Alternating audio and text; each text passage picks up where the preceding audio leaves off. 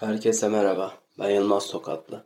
Bu podcast'te sizlere kişisel blog sistemde yer alan bir yazıyı değil, tamamen doğaçlama olarak içinden geçenleri aktaracağım. Bu seferki konumuz müzik sektöründeki vurdum duymazlık. Bilenleriniz vardır belki ben rockistasyon.com isminde bir web sitesinde hem webmasterlık hem editörlük yapıyorum. Daha doğrusu önceden editörlük yapıyordum. Hatta bir aralar genel yayın yönetmeniydim. Daha sonrasında sektörde gördüğüm bazı durumlardan dolayı bu yaptığım şeylerden soğuyup büyük oranda elimi ayağımı çektim.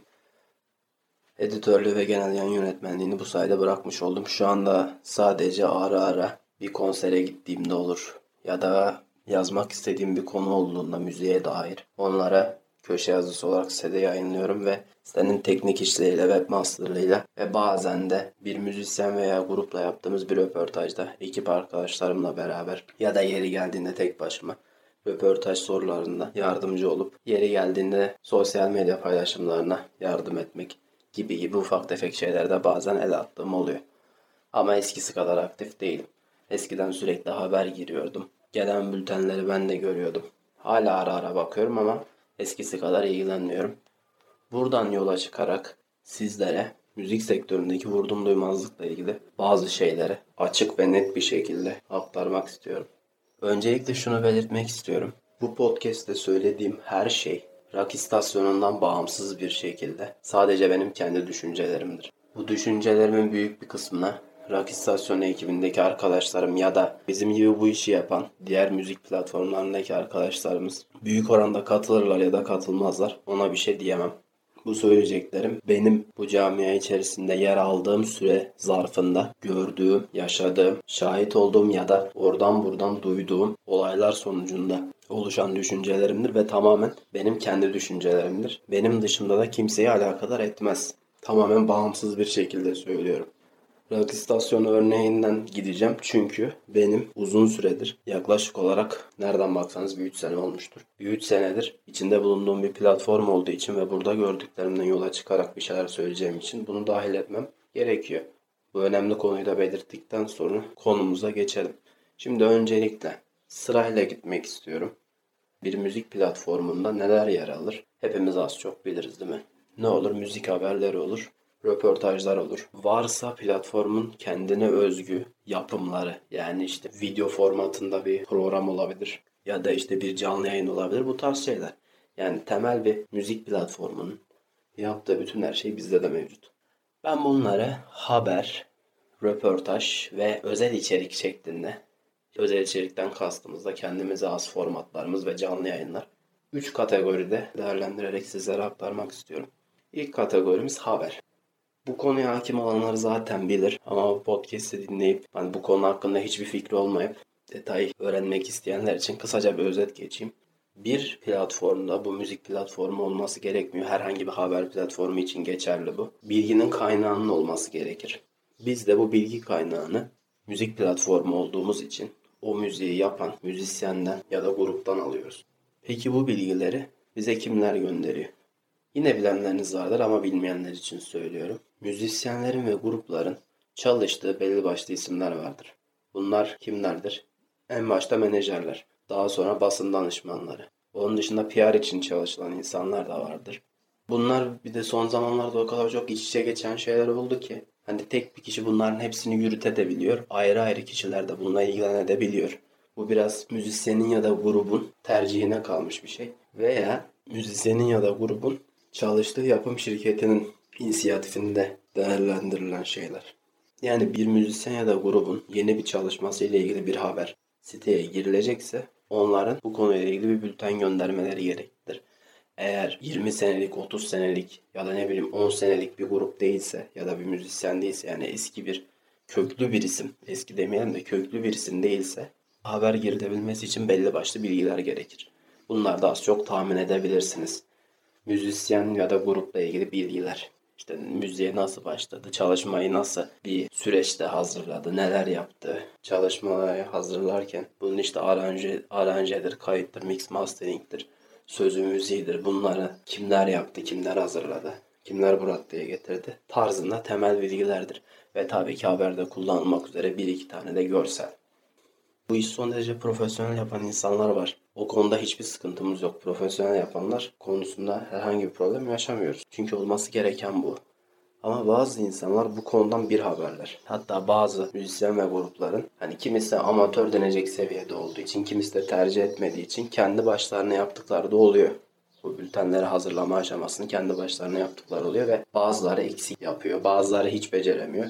Haliyle bu durumda haber girilirken problem yaratıyor editörler açısından. Çünkü ben de zamanında editörlük yapmış biri olarak şunu çok rahat söyleyebilirim. Bir editöre yeterli bilgiyi verdiğinizde bir haberi hazırlayıp yayına alma süresiyle hiçbir bilgi yokken bir haberi sıfırdan bilgileri toplayarak hazırlayıp yayına verme süresi aslında dağlar kadar fark var. Ha şimdi şey diyebilirsiniz. Ya ne olacak hani iş o değil mi? Bulsun girsin bir yerden. İlla göndermelerim lazım diyebilirsiniz. Şimdi bunu şöyle düşünün bir de. Bu düşünce doğru bir düşünce değil. Nedenini de şöyle açıklayayım. Bunu şöyle düşünmeniz gerekiyor. Şimdi bir günde hani belki bize 100 tane gelmiyor olabilir. Ama 5-6 tane, 10 tane yeri geldiğinde duruma göre değişiyor. Geldiği zamanlarda oluyor. Hani bir tane gelmiyor yani onu demeye çalışıyorum. Bir sürü geliyor. Şimdi editörler hangi birini araştıracak, hangi birini öğrenecek, hangi birini toplayacak da girecek. Bir böyle bir durum var. İkinci bir nokta dediğim gibi yeni bir grup ya da müzisyen olabilir. İnternette hakkında bilgi olmayabilir. O yüzden bunun bir PR'ının, bir basın bülteninin hazırlanması gerekir. Bunlar yapılmadığı zaman belli başlı problemler ortaya çıkıyor. Mesela bundan bir buçuk iki sene kadar önce rock istasyonunda biz şöyle bir şey yaptık. Hatta bu benim fikrimde. Çünkü ben de zamanında editördüm. Bu zorlukları gayet iyi biliyordum. Ben bıraktım ama benden sonra ilgilenecek olan arkadaşlarıma kolaylık olması açısından böyle bir şey yaptım. Basın bülteni gönderecek olan gruplar için duyuru şeklinde bir şey yayınladım. Eğer dedim sitemizde çalışmanızın yer almasını istiyorsanız hani müzisyen ya da grupsanız ve çalışmanızın yer almasını istiyorsanız ya da işte bir müzisyen ya da grubun basın sorumlusu ya menajeri ya da PR'cısıysanız hangisiyse artık hangi işe bakıyorsanız bir çalışmanın sitede yer almasını istiyorsanız bize bülten göndermelisiniz. Kendi hazırladığınız bir bülten varsa onu gönderebilirsiniz. Eğer yok bizim hazırladığımız bir bülten yok biz bu işten de anlamıyoruz yeniyiz amatör bir grubuz kendi başımıza iş yapıyoruz diyorsanız sizin için bülten taslağı hazırladık buraya tıklayarak indirebilirsiniz şeklinde link verme şeklinde Word dosyası halinde hazırlayıp ben bunu yayınladım. Ve bu çok uzun bir süre geçmeden çok kısa bir vadede olumlu bir şekilde geri dönüşler sağladı. Yani haber giren editör arkadaşlarımız da sorduğumda çok güzel olduğunu işlerinin büyük oranda kolaylaştığını söylediler ki gerçekten de öyle. Çünkü bir editörün haberi girmesi için bir müzik kuruluşu için söylüyorum bunu. Lazım olan bütün bilgilerin olması o haberi kısa sürede yapıp yayınlamasını sağlıyor. Bu da zamanda tasarruf. Ve dediğim gibi her şeyden ziyade herkese takip etme şansları maalesef yok. Çünkü bir sürü grup ve müzisyen var. Amatör, profesyonel. Hani işin ucu bir yerden sonra kaçıyor. Hani bunu kontrolde tutamazsınız. Çok zor bir şeydir bu. Ki işin bir de şöyle bir boyutu var. Rock istasyonu olarak biz bu işi herhangi bir kazancımız olmadan devam ettiriyoruz. Herhangi bir çıkarımız yok. Herhangi bir kar amacı gütmüyoruz. Sadece amacımız destek olmak. Yerli müzisyen ve gruplara destek olmak amacıyla kurulmuş bir oluşum zaten rock istasyonu. Facebook, Twitter, Instagram gibi sosyal mecralardan çıkmış. Daha sonrasında bir web sitesi haline gelmiş bir platform. Hal böyle olunca biz bu işi zaten gönüllü yaptığımız için hani bunun herhangi bir kazancımız yok. Kimsenin de bir şey beklemiyoruz yanlış anlaşılmasın. Hani bunu söylememdeki amaç o değil kesinlikle. Hani biz bu işi bu şekilde yapıyoruz. Bari bize yardımcı olun ki hani bizim de işimiz kolaylaşsın. Biz sizin yani belki bazı insanlar yanlış anlayacak bunu ama hiç doğrumda değil. Anlayabilirler. Biz sizin resmen reklamınızı yapıyoruz. Yani siz de biraz dikkat etseniz, doğru dürüst bülten hazırlayıp gönderseniz. Hadi hazırlayamıyorsunuz, zerre anlamıyorsunuz. Amatörsünüz diyelim ya sorun değil yani. Bu ayıp bir şey değil. Bizim hazırladığımız şeye zahmet edip bir bakın değil mi yani? Hani bak oraya yazmışız demişiz ki haber mi girilmesini istiyorsun? Yaptığınız çalışma sitemizde yer verilmesini mi istiyorsunuz? Kendiniz bülten hazırlayın gönderin zaten değerlendirilir ve yer verilir siteye uygunsa. Yani rock istasyonu adı malum. E, alternatif müziğe dair haberler de girdiğimiz oluyor tabii ki ama mesela tutup da elektronik müziğe dair bir haber girmiyoruz. Çok düzgün, çok güzel bir bülten de hazırlanmış olsa tabii ki de bunu girmiyoruz. Neden? Çünkü kategori olarak rock müziğin çok dışında yani alternatif bir nebze kabul edilebilir ama çok da genişletirsek için tadı kaçar. Çünkü adımız rock istasyonu gibi gibi durumlar mevcut. Mesela insanlar bizim hazırladığımız basın bülteni taslağına dahi bakmaktan aciz bir şekilde ki bu kelimenin tam karşılığı acizliktir çok net söylüyorum. Nedeni de şu rakistasyonu.com'da iletişim bölümünde kocaman kırmızı renkle ve altı çizili bir şekilde haber talepleriniz için tıklayınız diye yazmışız iletişim bölümünde sitede. Oraya tıkladığınız zaman o az önce bahsettiğim bülten hazırlama kısmına geliyor. Kendi bülteniniz yoksa oradan taslağı indirip doldurup onu mail atabiliyorsunuz. Bu hazırladığımız Word dosyası olan taslağın içinde de yazıyorum neler yapılması gerektiğini. Yani çok net bir şekilde şunu söyleyebilirim ki geri zekalıya anlatır gibi anlatılan bir durum var ortada. Yani bazılarınız bu tabirimi yanlış bulabilir ama ben hiç yanlış bulmuyorum. Tam manasıyla geri zekalıya anlatır gibi anlatılıyor. Çünkü bizzat ben kendim hazırladım. Ve bu işlerden hiç anlamayan, amatör olan bir insan da anlayabileceği şekilde hazırladığımı düşünüyorum. Kendiniz de girip bakabilirsiniz. Zaten Rock İstasyonu iletişim bölümünden de oradan dediğim şekilde ulaşılabiliyor. Ayrıca Facebook, Twitter, Instagram hesaplarımızda da her yerde başa tutturulmuş şekilde var. Twitter hesabımıza girin Rock İstasyonu'nun en başında sabitlenmiş tweet. Görseli haber talebi. Haber talepleriniz için önemli duyuru başlığı. Net, belli. Baktığınız zaman görebilirsiniz. Instagram'da ona keza öne çıkan hikayelerde haber talebi diye yazıyor. Mesaj atmaya çalıştığınızda çok rahat görebilirsiniz. Facebook sayfamıza girdiğinizde yine başa tutturulmuş bir şekilde var haber talebi diye. Yani bunu görmemek için hani bir insanın ya geri zekalı olması lazım ya da görmeyle ilgili bazı problemler yaşıyor olması lazım. Ve buna rağmen bazı amatör ya da profesyonel grup ya da şahıs ayırt etmeden söylüyorum bazıları hala bize mesaj yoluyla ulaşıp bunları haber yaptırmaya çalışıyor. Biz ne yapıyoruz? Tabii ki bunlara haber yapmıyoruz. Neden? Çünkü bu işin önüne geçilmiyor. Yani bu basın bülteni olayı şey bir durum değil. Bizim ya işte sizin de hani egonuz tavan olmuş falan gibi algılanıyor olabilir. Öyle bir şey değil. Daha önce bu bülten olayına biz girişmeden önce bülten hazırlamayı bilmeyenler bültenler hep eksik ya da bazı bilgileri yanlış şekilde gönderdiler. Bunu defalarca yaşadık. Daha sonrasında haberi yayınlıyorsunuz. Ya işte şu fotoğraf eski. E siz gönderdiniz. Ya işte yanlış olmuş falan. Değiştirir misin? Sonra haydi bir daha uğraşıyorsun. Ki onu oradan değiştirmek de bitmiyor. Siteden değiştiriyorsun. Sosyal medyada eski fotoğraf kalıyor. Tekrar bir de onunla uğraşıyorsun. Onu düzelteceksin de sileceksin. Baştan paylaşacaksın da falan da filan da. Yani bu tarz durumları biz defalarca yaşadığımız için en sonunda bilmeyenleri de bilgilendirmek açısından o yanlış yapanların en azından yanlışını düzeltebilir miyiz?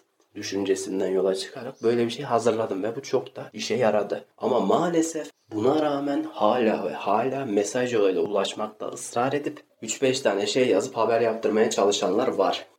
Bunu tanıdığımız insanlar da yapıyor. Hiçbir şekilde tanışıklığımız olmayan müzik camiasındaki insanlar da yapıyor. Burada da şu noktaya değinmek istiyorum. Normalde tanıdığımız insanların da bunu yapması çok yanlış bir hareket olduğu halde bazı insanları hoş görebiliyoruz. Hani iyi niyetlidir diyoruz, eyvallah diyoruz. Tanıdığımız tanımadığımız ayırt etmeksizin. İyi niyetli olanlara düzgünce anlatmaya çalışıyoruz. Mümkünce kırmamaya, elimizden geldiğince geri çevirmemeye çalışıyoruz. Ama tanıdığımız insanlar da dahil bu hareketler artık can sıkıcı bir hal almaya başladı. Buradan kimse alınır mı, gücenir mi? Çok umursamadan söylüyorum. Herkesin eşit olması lazım. Bize ne kadar samimi olursa olsun bir insan oradan mail gönderilmesi gerekiyorsa gönderecek kardeşim bu kadar basit. Biz zaten birçok isim yapmış ya da yapmamış yeni ya da 10 yıllık, 20 yıllık, 30 yıllık grup ya da müzisyen. Biz zaten gördüklerimizi haber olarak girmek için elimizden geleni yapıyoruz ekip olarak ki sadece bizim müzik platformumuz için değil bütün platformlar için geçerli bir durum. Ha, oluyor bazen gözümüzden kaçıyor. Görmeyebiliyoruz. Biz de insanız. Bizim de kendimize göre bir hayatımız var. İşimiz gücümüz olabiliyor. Unutabiliyoruz. Gözden kaçabiliyor. Bunlar olabilir. Bunda bülten göndereceksiniz. Bu kadar basit yani. Ya bunda da bülten göndermek yerine ya ben işte rock istasyonundan Tamer'i tanıyorum. Ya işte ben rock istasyonundan Yılmaz'ı tanıyorum. Bir şey olmaz ben bir mesaj atayım demek de hoş bir davranış değil. Buradan açıkça da söylüyorum ki bunu yapan çok samimi olduğumuz insanlara dahi bu tarz mesajlar attıklarında açıkça söyledim. Normalde dedim bu şekilde yapıldığında haber girmiyoruz. Orada her yerde haber talebi için bunu yapın bunu yapın diye göstermişiz. Normalde yapmıyoruz ama iyi niyetinizden bu seferlik görmezden geliyoruz. Deyip birçok insana tanıdığımız tanımadığımız yardımcı olduk. Ama zaman içerisinde onu da bırakacağız. Çünkü böyle devam ederse hep böyle gider.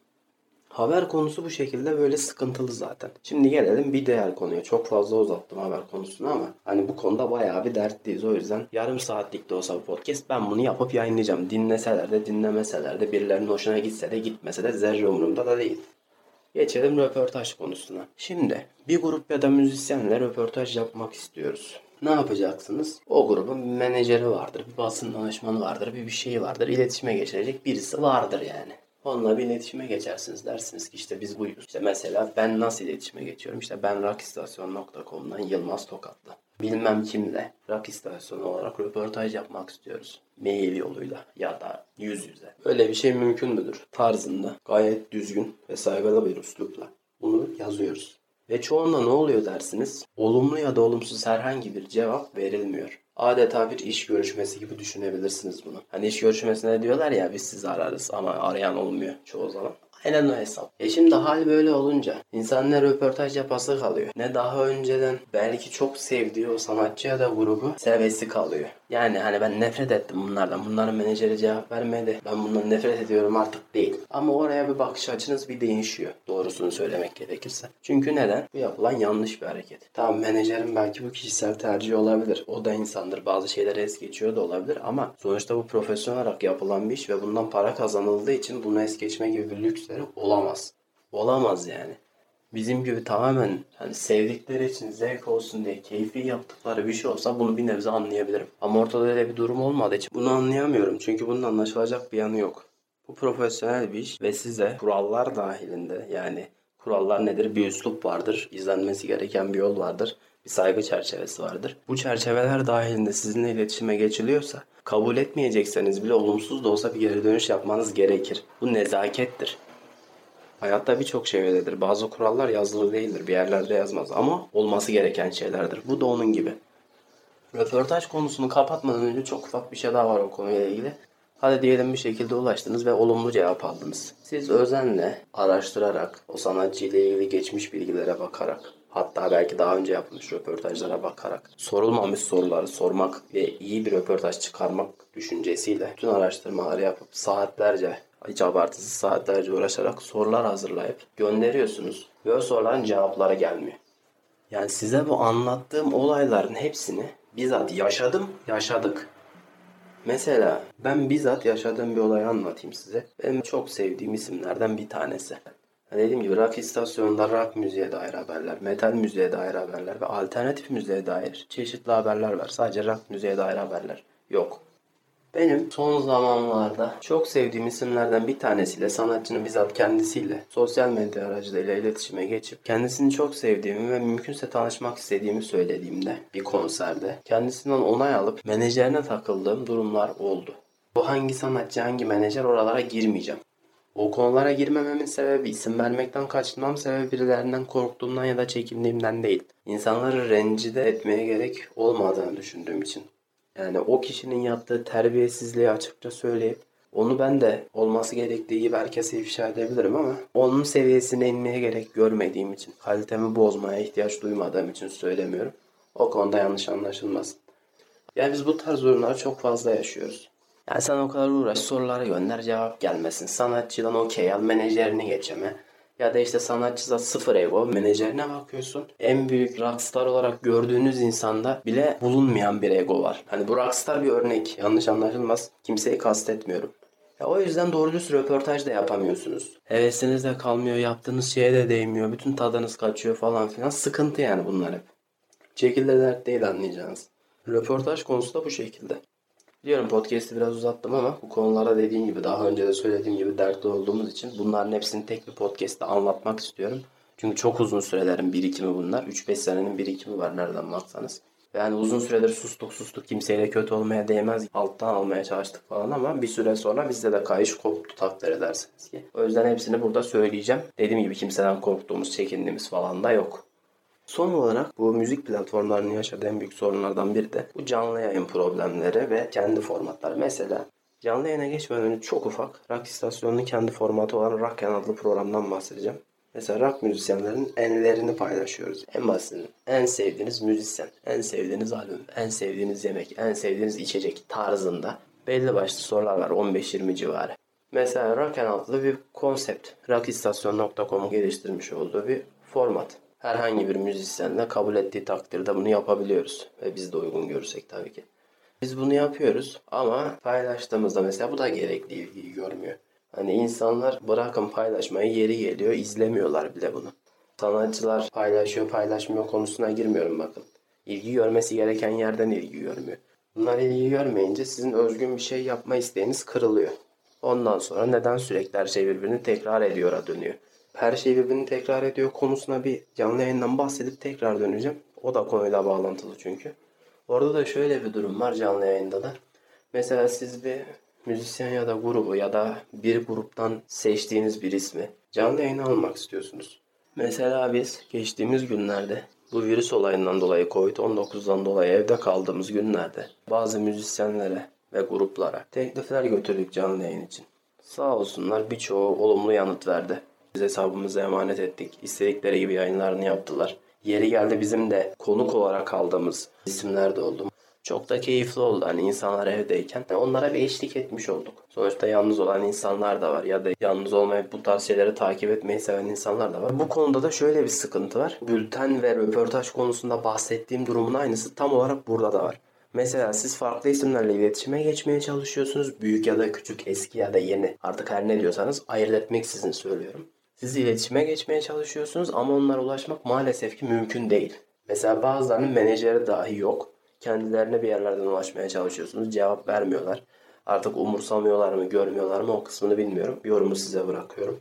Bazılarında menajerlerini geçemiyorsunuz. Onların egoları tavan olduğu için mesajlar görüldü oluyor ama yanıt yok. Mailler emin olun ki görülüyor ama yanıt yok. Bu tarz durumlardan dolayı bu işler can sıkıcı bir hal alıyor.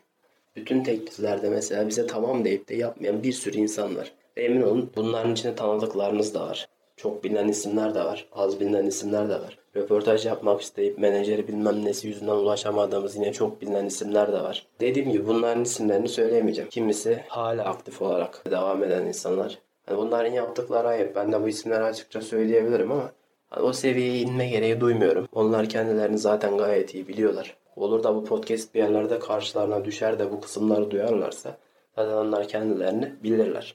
Özet olarak müzik sektöründe haber yapan, içerik üretmeye çalışan editörlerin, platformların yaşadığı temel sebepler, başlıca sebepler bunlar. Bu örnekleri bütün editörler, bütün müzik mecraları emin olun ki yaşıyor. Yani bizim istediğimiz çok bir şey değil. Olması gereken şeyler. Birinin haberini paylaşıyorsak o haberi bir zahmet beğenin, bir paylaşın. Ha paylaşırken bir teşekkür de etseniz hiç fena olmaz. Elinize yapışmaz. Bu nezakettir. Hani biz demiyoruz yani bizi deli gibi övün. Bu konuyu da yanlış anlamayın lütfen. Hani bizi övmüyorlar, bizim reklamımızı yapmıyorlar diye dert yanıyor bu falan demeyin yani. Öyle bir niyetle kaydedilmiş, anlatılmış bir şey değil bunlar. O konuyu da bir net bir şekilde belirteyim, altını çizeyim yani. Bizim beklediğimiz sadece bu. Sizinle iletişime geçiliyorsa, insan gibi iletişime geçiliyorsa siz de karşınızdakini insan yerine koyup cevap vermek mecburiyetindesiniz. Kabul edin ya da etmeyin. Röportaj yapmak zorunda değilsiniz. Yayın teklifini kabul etmek zorunda değilsiniz. Ama cevap vermek zorundasınız. Çünkü size insan gibi sizi insan yerine koyarak saygı çerçevesinde bir şey soruluyor. iletişime geçiliyor. Bir insana bir şey sorulduğu zaman cevap verilir. Çünkü bu soru gayet net yani. Yayınımıza katılır mısınız? Röportaj yapabilir miyiz? Evet ya da hayır. Biz kimseye şimdiye kadar bizle röportaj yapmayı reddetti diye kötülemedik. Kimseyi karalamadık. Böyle bir şey de yapmayız zaten. Bizim derdimiz insan yerine koyup saygı çerçevesinde iletişime geçtiğimizde bizi insan yerine koyup saygı çerçevesinde bir cevap dahi yazılmaması. Bu böyle olduğunda ben direkt şunu düşünüyorum. Diyorum ki karşımdaki demek ki insan değil. Çünkü ben insan yerine koymuşum saygı çerçevesinde insanca bir şey yazmışım. İnsan olan da aynı şekilde tepki verir. Aynı şekilde tepki gelmediğine göre olumlu ya da olumsuz yine altını çiziyorum. Bir karşılık gelmediğine göre karşımdaki insan değil demek ki. Sen boşa insan yerine koymuşsun diye düşünüyorum. Bunu da herkes için söylüyorum. Ayırt etmeksizin sevdiğim, sevmediğim, tanıdığım, tanımadığım, bu işte kenarından köşesinden uğraşan, bizde yolu kesişmiş ya da kesişmemiş herkes için söylüyorum. Hiç kimseyi ayırmadan.